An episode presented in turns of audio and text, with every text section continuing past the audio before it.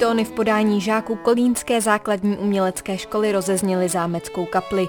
Do budoucna má prostor sloužit nejen na svatební obřady, ale i menší kulturní akce, říká starosta Michal Kašpar ze změny pro Kolín. My plánujeme, že tam budou prostory třeba pro výstavy nebo pro nějaké menší koncerty, svatby nebo případně nějaká komunitní činnost. Bude to mít pod sebou udělení marketingu a cestovního ruchu. To znamená, že my teď uděláme nějaký provozní řád a vydáme nějaké jako podmínky, za jakých je možné si třeba kapli propůjčit nebo ji nějakým způsobem využívat. První akce by se tu mohly konat už na přelomu února a března. Nově opravený prostor tvoří dvě malé přilehlé místnosti, kaple a sakristie. Jejich původ podle ředitele regionálního muzea Kolín Vladimíra Ryšlinka sahá až do období středověku. Kaple je v podstatě v nejstarší zachovalé části Kolínského zámku.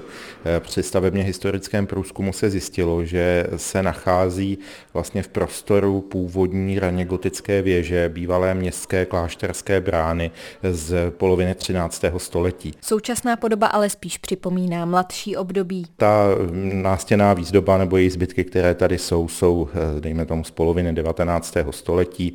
Eh, tato vlastně podoba byla zvolená z toho důvodu, že se tady žádná starší výzdoba nezachovala. Kaple pak několik desítek let sloužila na bydlení nebo taky jako kancelář zámeckého pivovaru.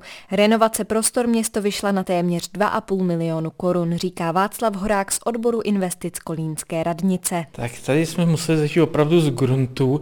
Vlastně prováděli jsme celoplošný odkryv eh, omítek, aby jsme zjistili vůbec, co se zde nachází a jestli vůbec půjde něco zachovat. K tomu má kaple nové podlahy, zázemí a přístupovou cestu. Kdy se podaří dokončit opravu celého zámku, zatím není jasné. Práce podle odhadů vychází na zhruba 60 milionů korun. Dělají se proto postupně a odvíjí se od získaných dotačních titulů.